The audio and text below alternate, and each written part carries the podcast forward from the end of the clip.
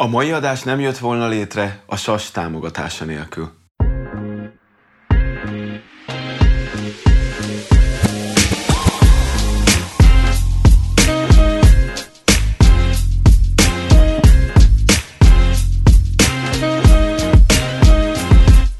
Köszöntöm a kedves hallgatókat, Bácsfalvi András vagyok, ez pedig a Védelmi Vonalak, a Banki Kontrollfunkciók podcastja. Célom a compliance, a kockázatkezelés, a belső ellenőrzés és a bankbiztonság aktuális trendjeinek, lehetséges jövőjének felvázolása. Meg szeretném azt is mutatni, hogy a szakma krémjéhez tartozó kollégáim nem csak vérprofi szakemberek, de színes egyéniségek is. Vendégeim minden esetben olyanok, akik a maguk szakterületén nagyot alkottak, munkájukkal hozzájárultak a prudens banki működéshez és a pénzintézetekbe vetett bizalom növekedéséhez. A mai vendégem dr. Süköst Péter. Péter hatósági, vállalati és ügyvédi oldalon egyaránt dolgozott, jelenleg az Extreme Digital EMAC Kft. jogi, compliance és kormányzati kapcsolatok igazgatója, az Országos Kereskedelmi Szövetség társelnöke, a Magyar Vállalati Compliance Társaság alelnöke, egyben a Pázmány Péter Katolikus Egyetem Jog és Államtudományi Kara angol nyelvű vállalati compliance mesterképzésének óraadója. Péter 2003-ban kezdett el a gazdasági versenyhivatalnál dolgozni, miután summa cum laude minősítéssel végzett a Pécsi Tudományegyetem állam- és jogtudományi karán. Közel tíz évet töltött el ott, a végén az Antitrust iroda helyettes iroda vezetője lett.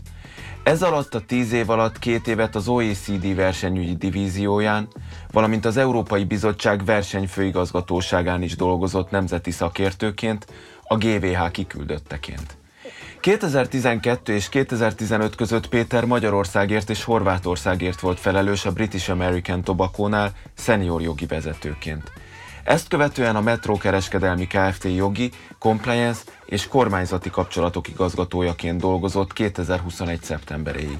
Szervusz Péter, köszöntelek a védelmi vonalakban. Üdvözlöm a hallgatókat, szia. A hazai compliance közösség egyik legismertebb és legelismertebb tagja vagy, számos szakmai szervezetben és a compliance oktatásában is aktívan részt veszel. Mit jelent neked a compliance egyáltalán? Miért ilyen fontos ez a sokszor egyes üzleti területen dolgozó kollégák által szitokszóként használt funkció? Sokat gondolkoztam ezen a kérdésen, és nem feltétlenül a kérdésed kapcsán. És a válaszom elég összetett, és mégis egyszerű, és írtam is magamnak pár jegyzetet, hogy mik jutnak nekem eszembe a compliance-ről. Egyre inkább előtérbe helyeződik számomra a compliance kapcsán a megelőzés és valaminek az eredője. És hogyha arról beszélünk, hogy megelőzés és valaminek az eredője, akkor kérdés az, hogy jogszabályi megfelelésről beszélünk-e, vagy pedig valami általános etikai standardnek való megfelelésről. És a válaszom az, hogy mindkettő, mindkettőnek, és ez feltételezi azt, hogy egy olyan compliance kultúrát alakítsunk ki a szervezeten belül, ami nélkül nincsen megfelelés a szervezeten belül. Tehát én létrehozhatok formális szabályrendszert, anyagi szabályrendszert, meg eljárási szabályrendszert, meg bejelentő vonalat alkalmazhatok, nem lesz érdemi bejelentés, hogyha a compliance kultúra nincs azon az érettségi szinten, amit egy ilyen rendszer feltételezne. És akkor még ennek kapcsán jutott eszembe az, hogy, és ez a versenyhivatal bírság közleményeiben is visszajön, ahol elismerik a versenyjogi compliance rendszereket, hogy mi még az, ami jelent számomra a compliance, egy folyamatos fejlesztés. Tehát folyamatosan reflektálunk a piaci viszonyok változására, ehhez alakítjuk az üzleti alapelveket, a belső érték alapú alapelveket, mert a kettőt meg kell különböztetni, és ehhez alakítjuk a külső jogszabályoknak megfelelő anyagi szabályok reflektálására alapuló belső szabályrendszer. Nagyjából ez, ez a három dolog, tehát megelőzés, előzetes megfelelés, és utána a változásoknak megfelelő fejlesztés. Nagyjából ez a válasz van. Sokszor beszélünk arról, hogy, hogy a compliance-nek az egyik ilyen alapja a tone at the top, és ennyi titkot elárulunk a hallgatóknak, hogy kicsit beszéltünk erről a felvétel előtt. Neked van esetleg arra valami trükköt, hogy hogyan lehet a, felső vezetőket megnyerni, hogy ezt a funkciót fontosnak érezzék? Az én módszerem az a következő volt a korábbi cégeimnél, hogy számtalan hatósági eljárás volt a cégek ellen, ahol dolgoztam, és készítettem egy ilyen bírság összegző táblát, ami megelőzhető lett volna, hogyha mindenki compliant módon a belső eljárásoknak megfelelően jár el, vagy belső előírásoknak megfelelően, és ez azt gondolom, hogy elég meggyőző erő volt. Nem csak hatósági eljárásokra gyűjtöttem össze kimutatásokat, hanem a céget negatív színben feltüntető sajtóhírekkel kapcsolatban is. És azt kell, hogy mondjam, hogy amellett, hogy persze a pénzügyi kitettség meggyőzte a vezetőket, a felső vezetőket, a reputációs kockázat legalább annyira meggyőző erő volt egy compliance fontosságát hangsúlyozó beszélgetés során. A jelenlegi munkahelyed előtt a Metro Magyarország jogi compliance és public affair vezetőjeként dolgoztál. Milyen a jelenlegi hazai kereskedelmi szabályozás? Szerinted mennyire kedvez annak, hogy compliant vállalati működés alakuljon ki egy a kereskedelmi szektorban tevékenykedő cégnél? Ha a klasszikus kereskedelmről beszélünk, akkor azt gondolom, hogy a hazai kereskedelmi szabályozás kicsit talán túlnőtt az eredeti célján, Mondom ezt úgy, hogy benne voltam annó a versenyhivatal képviseletében abban a jogszabályalkotó csoportban, amelyik hatástanulmányokat készített a kereskedelmi szektor megregulázását illetően, melynek következtében a tisztességtelen forgalmazói magatartáshoz szóló törvény megszületett. Azt gondolom, hogy most egy kicsit talán a jogalkotó átesett a ló másik oldalára, ami azt jelenti, hogy túlszabályozta a hazai kereskedelmi szektort. És hogyha tovább megyek abba az irányba, hogy most már nem csak azt határozzák meg, hogy beszerzési ár alatt mondjuk nem értékesített egy kereskedő, amit, amivel valamilyen szinten egyet is tudok érteni, ugyanakkor az önköltségi ár alatti értékesítés tilalma saját márkás termékeknél meg álláspontom szerint kivitelezhetetlen, mert mi alapján számolja ki egy adott termékre lebontva egy kereskedő az önköltségi árát, zárója bezárva. Azt gondolom, hogy amellett, hogy lerögzítünk alapszabályokat és tisztázzuk a hatásköri kérdéseket, lásd a kereskedelmi törvény és a tisztességtelen forgalmazói magatartásról szóló törvény tárgyi és személyi hatája. Én egy kicsit megengedőbb lennék mondjuk az akciózás, a nem lejárat idővel rendelkező termékek leértékelése kapcsán, Úgyhogy én azt gondolom, hogy ezekben a kérdésekben mindenképp nagyobb mozgásteret kellene hagyni a kereskedőknek. És itt nincs lehetőség az egyeztetésre a jogalkotóval? Mert banki tapasztalat mellett azt mondom neked, hogy a bankszövetség az egy abszolút egy olyan lobby ha úgy tetszik, lobby csoport volt, vagy lobby szervezet volt, aki mind a regulátorral, mind a felügyelettel, de akár a hatóságokkal is folyamatos kapcsolatot tartva adott esetben ezekre a a gyakorlati élet során megtapasztalt anomáliákra kereste a választ? Az egyeztetések megvannak, még a Kereskedelmi Szövetség és a minisztérium között is megvannak az egyeztetések. Az Agrárminisztériumról beszélünk itt most, meg az ITM-ről. A nyitottság is megvan, viszont nem feltétlenül jelenik meg jogszabálymódosításokban. Az általunk felvetett jogszabálymódosítás igények nem feltétlenül jelennek meg érdemi jogszabálymódosításokban. Ami nem tudom, hogy mire vezethető vissza, tehát az egyeztetésekre összefoglalva a nyitottság megvan mind a végrehajtó ágról, tehát a nébikkel, akár a versenyhivatal, akár a jogszabályalkotóval, mint ITM és Agrárminisztérium, viszont általában elakad ez ott. Mm. Azon a szinten, hogy jelezzük a problémát, jelezzük az adott jogszabály gyakorlati megvalósíthatóságának akadályait, és nem történik egyéb. Sajnos így állunk. Ja, értem, és alapvetően uh, nyilván hasonlóakat a pénzügyi szektorban is tudnék neked mondani, de azt legalább jó hallani, hogy minden esetre közös gondolkodás van. Nyilván a következő szint az az lesz, amikor, amikor ez jogszabályban is meg tud jelenni. Jelenleg viszont az e-magnál dolgozol, Úgyhogy nagyon érdekelne engem, hogy, hogy mivel telik egy emagos compliance vezető munkanapja. Egyáltalán egy picit az e-commerce szektorról, ha compliance szempontból mesélnél. Mennyiben más a törvényi keretrendszer az online világban, mint a hagyományos kereskedelmiben? Abszolút más. Tehát a... először azt mondtam volna, hogy szigorúbb, de azzal a kifejezéssel illetném, hogy részletgazdagabb, és ami ránk vár még a következő év közepétől, az még inkább új kívások elé fog minket állítani. Most csak egy dolgot szeretnék kiemelni mondjuk, és ami minden kereskedőre, tehát nem feltétlenül csak az online kereskedőkre fog vonatkozni, az árazási szabályok, a kedvezmények feltüntetésére vonatkozó szabályrendszer teljes felülírása. Egy versenyhivatali eljárás következtében a cégünk már alkalmazza ezeket a szabályokat, tehát elébe mentünk a szabályozásnak egy önkéntes vállalás következtében, ami mondjuk pár példát kiemelve azt jelenti, hogy ha áthúzott árat alkalmazunk, akkor az áthúzott ár mindig az elmúlt 30 napban alkalmazott legalacsonyabb árpont lehet. Ebből a szempontból valamilyen szinten versenyhátrányt is szenvedtünk a többi e-commerce uh, iparágban jelenlévő céggel szemben. És ez bevállalta a vezetés? Mert be, azért ez, be. ez egy komoly vállalás. Tehát egy, egy előzetes önkéntes megfelelés, amire én nagyon büszke vagyok, Lehet jogászként is, meg compliance vezetőként is, hogy a, a cég ilyetén módon elébe ment az uniós és a magyar szabályok hatályba lépésének, úgyhogy ez, ez nem kis dolog.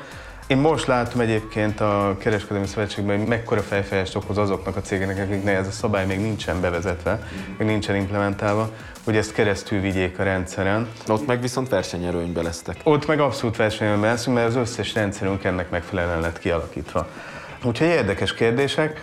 Hogy a, a másik kérdésedre reflektálva, hogy miből áll egy munkanapon, nagyjából úgy kell elképzelni, mint a milyen munkanapon volt a metrónál is, tehát napi ügyek, jogi ügyek, ugye a jogi és compliance és kormányzati kapcsolatok osztályt is vezetem, a munkám nagy részét a jogi ügyek menedzselése teszi ki. Megpróbálunk abba az irányba menni, amit a metrónál is követtem, hogy minél kevesebb ügyet kiszervezni.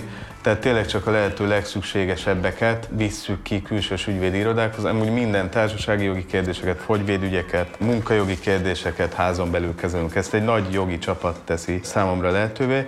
És akkor ezen ügy típusok kapcsán érkező anyagokat szoktam, hogyha olyan jellegű az ügylet, felülvizsgálni. Ez az egyik kérdés. A másik, a compliance kapcsán most újraírjuk a változó piaci viszonyok miatt az internal control rendszerünket, tehát az összes folyamatunkat újraírogatjuk.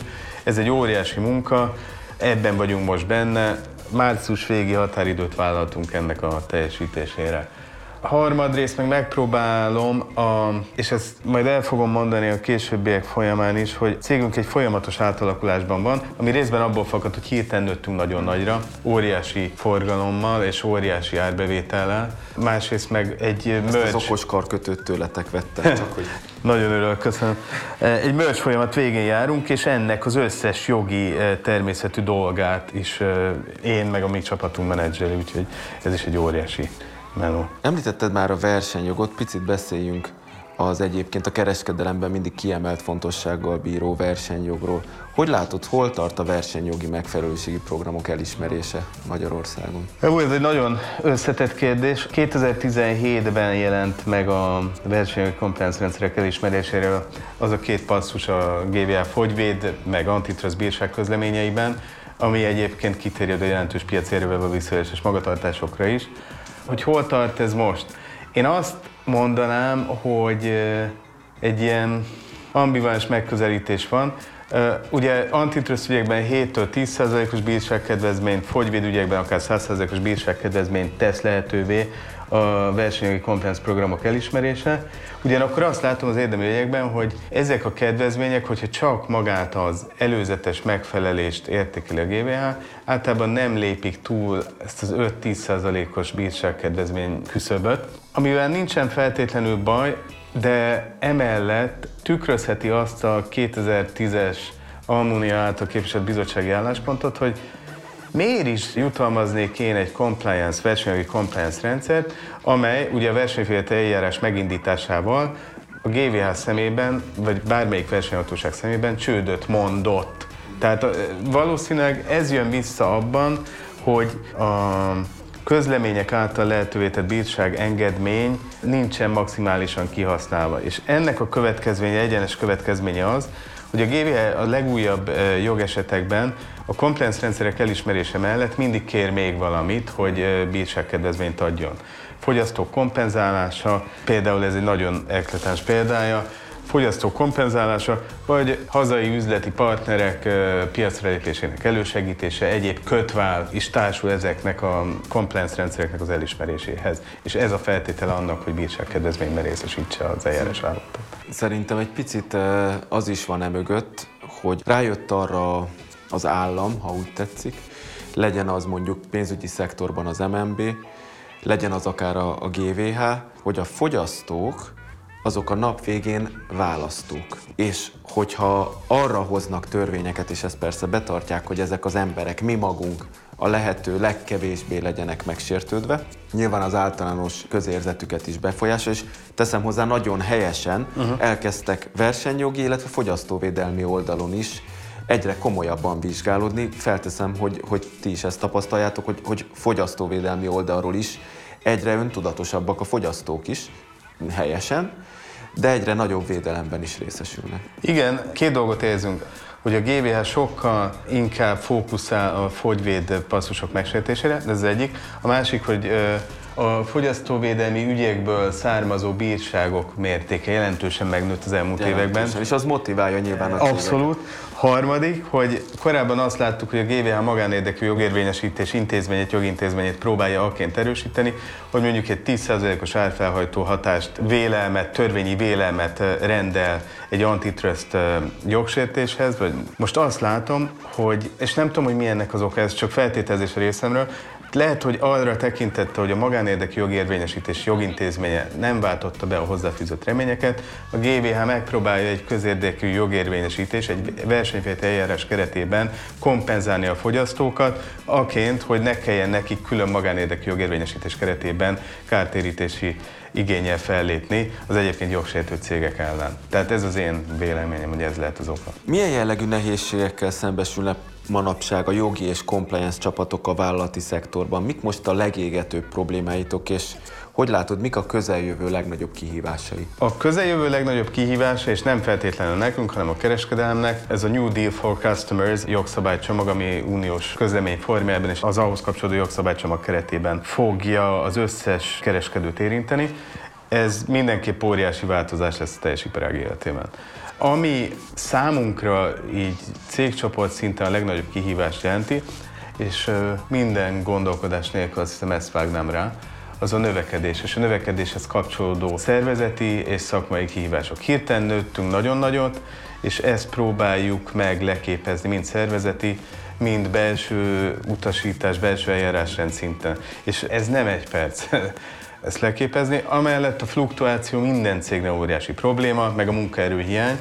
Nagyon nehezen találunk munkaerőt, és ez, ez azt hiszem a teljes kereskedelemre igaz. Ja, abszolút, abszolút ez egy ö, olyan ö, új jelenség, amivel szerintem még nem annyira nagyon tudtunk megbirkózni, és én őszintén szólva azt gondoltam, hogy a pandémia az majd ezt egy picit hogy fogalmazzak, egy picit kiegyenlíti, mert hiszen nyilván egy nagy tömeg embernek a megélhetése veszélybe lesz, és akkor megy valahova máshova, ami biztos így is van, de úgy látszik, hogy egy, tényleg a konjunktúrának egy olyan ciklusában vagyunk, hogy, hogy ez egy állandó, állandó probléma, és nagyon nehéz így egyébként rekrutálni tényleg. Különösen a képzett munkaerő az meg, az meg különösen nehezen. Igen, érhető. igen, abszolút. Záró kérdésként segítsünk egy picit az utánunk jövő nemzedékeknek. Mit javasolnál egy a szakmát ma kezdő kollégának? Mire figyeljen, mire fókuszáljon, milyen hibát ne kövessen el, hogyha compliance-el akar foglalkozni? Én pont azt mondanám, hogy nyugodtan kövessen el bárki hibákat. Amit a fiatal a csapatomban most vettem fel pár fiatal jogász kollégát, kolléginát. Mindig mondom nekik, hogy csak egy dolgot ne csináljanak, hogy ne kérdezzenek, hogyha kétségük van. Hibát lehet elkövetni, mindenki fog hibát elkövetni, kisebbet, nagyobbat, az ne legyen, hogy kérdés nélkül rohanunk bele valamilyen hibába, amit meg lehetett volna előzni, hogyha kérdez. Tehát ne féljünk kérdezni attól, aki, aki esetleg tapasztaltabb és, és tud segíteni egy adott szakmai kérdés kapcsán. Péter, nagyon szépen köszönöm. Én köszönöm. Ez volt tehát már a Védelmi Vonalak, a Kontrollfunkciók podcastja. Ha tetszett az adás, iratkozz fel rá Spotify-on vagy Apple Podcaston, hogy a következő epizódról sem maradj le.